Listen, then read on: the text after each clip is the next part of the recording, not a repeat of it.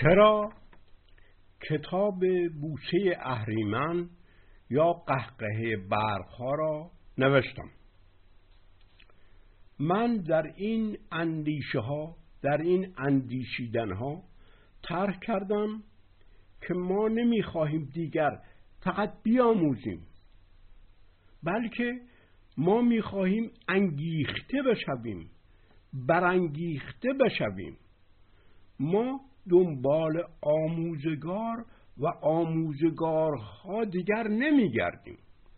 ما در جستجوی انگیزندگان خود هستیم. ما می‌خواهیم به آفریننده انگیخته شویم. این که زردوش چه می‌گوید محمد چه می‌گوید مولوی چه می‌گوید حافظ چه می‌گوید فردوسی چه می‌گوید کانت چه می‌گوید هگل چه می‌گوید؟ غرب چه می‌گوید؟ بودا چه می‌گوید؟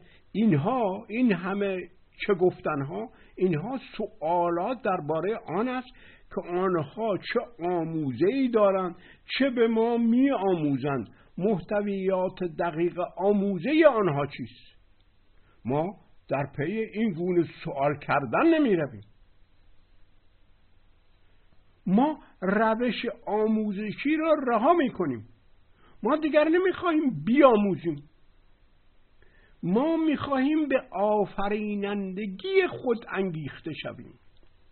ما می‌خواهیم با یک تلنگو زردوشت یا محمد یا کانت یا فردوسی یا هگل یا نیچه یا هابس یا بودا ما را با آتش شانی گوهر خود بیانگیزند.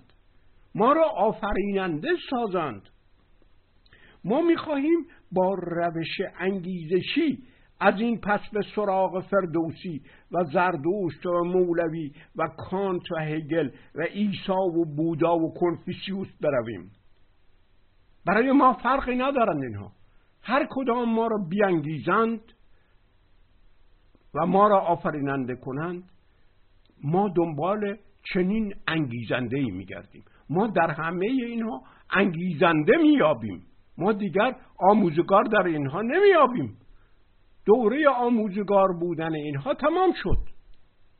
ما کسی را میپذیریم که انگیزنده ماست. وقتی بزرگ مهر می‌گوید همه چیز را همه دانند.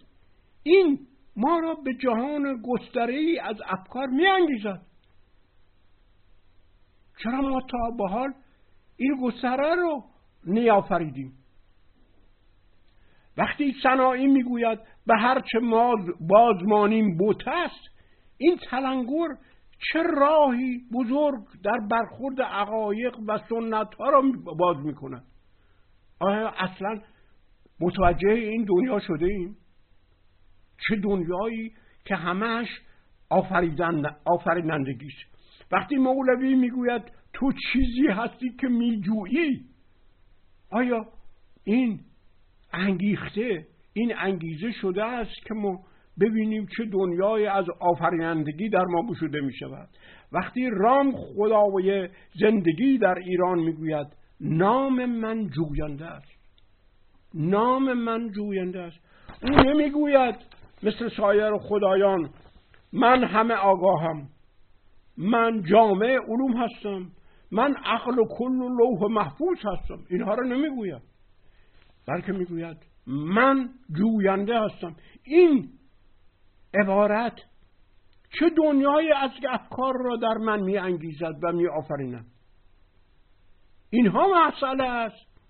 این طرز برخورد با این فرهنگ ها مسئله است. نه اینه که این آنچه به ما می آموزند این است که در این کتاب گفتم که بازایی ایران و کشورهای هم فرهنگ ما نیاز به روی آوردن به روش انگیزشی در برخورد با غرب و متفکران غرب و در برخورد با فرهنگ خود دارند ما فرهنگ خود را با روش انگیزشی نه نشناختیم. این است که در خود ایجاد فقر کردیم. تخمه های سوخته شدیم. آفرینندگی رو از خود ما حذف کرده ایم ما در برخورد با فرهنگ خود نیاز به روش انگیزشی داریم نه نیاز به روش آموزشی. ما در هیچ کدا و در هیچ کس از این پس آموزگار نمی جوییم البته آموزگار هم در فرهنگ ایران یعنی انگیزنده. آموزگار هم در فرهنگ ایران به معنای انگیزنده است.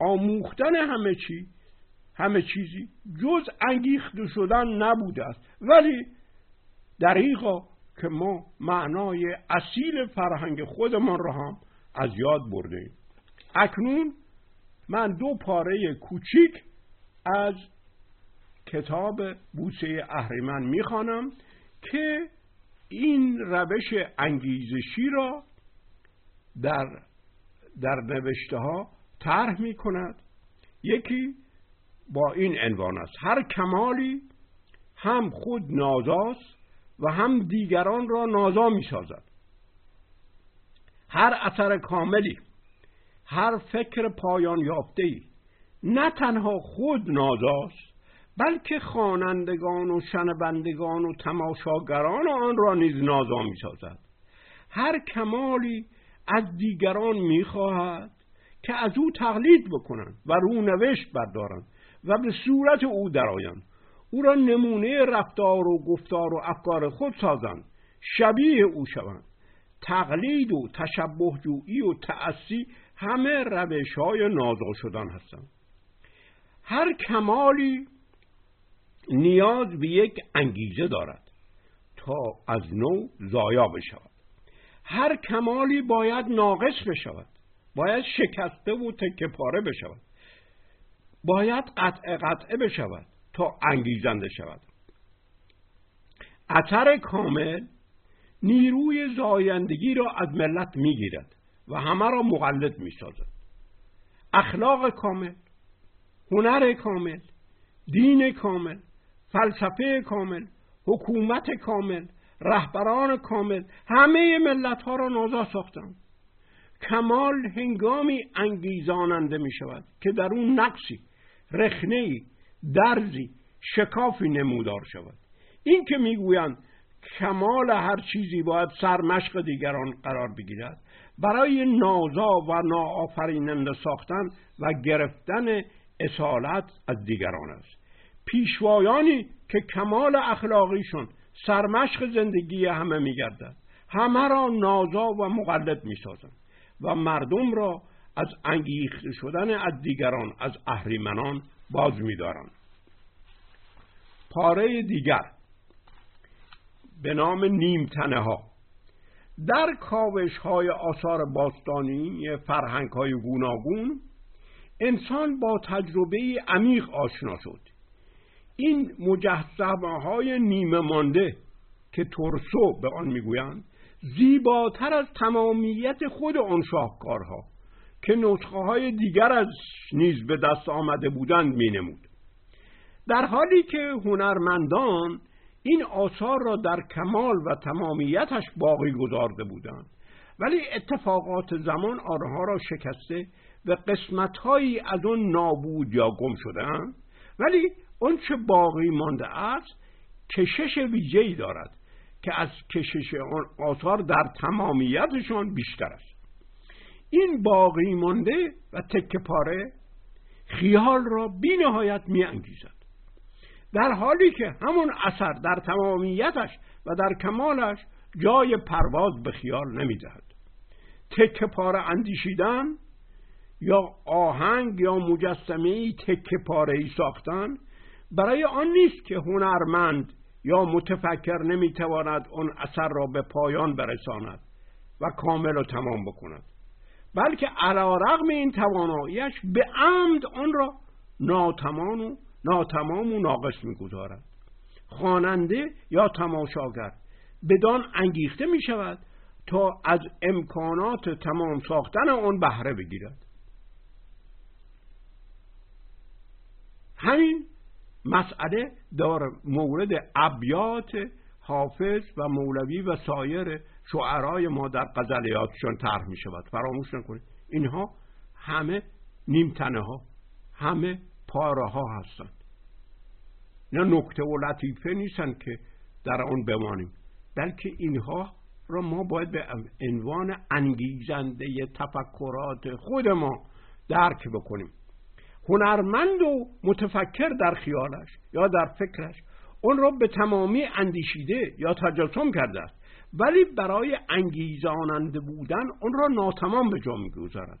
یک متفکر برای این خاطر افکار نیمه تمام و کوتاه از خود باقی نمی‌گذارد چون قدرت گسترش آنها را ندارد. بلکه می‌خواهد بلکه می‌خواهد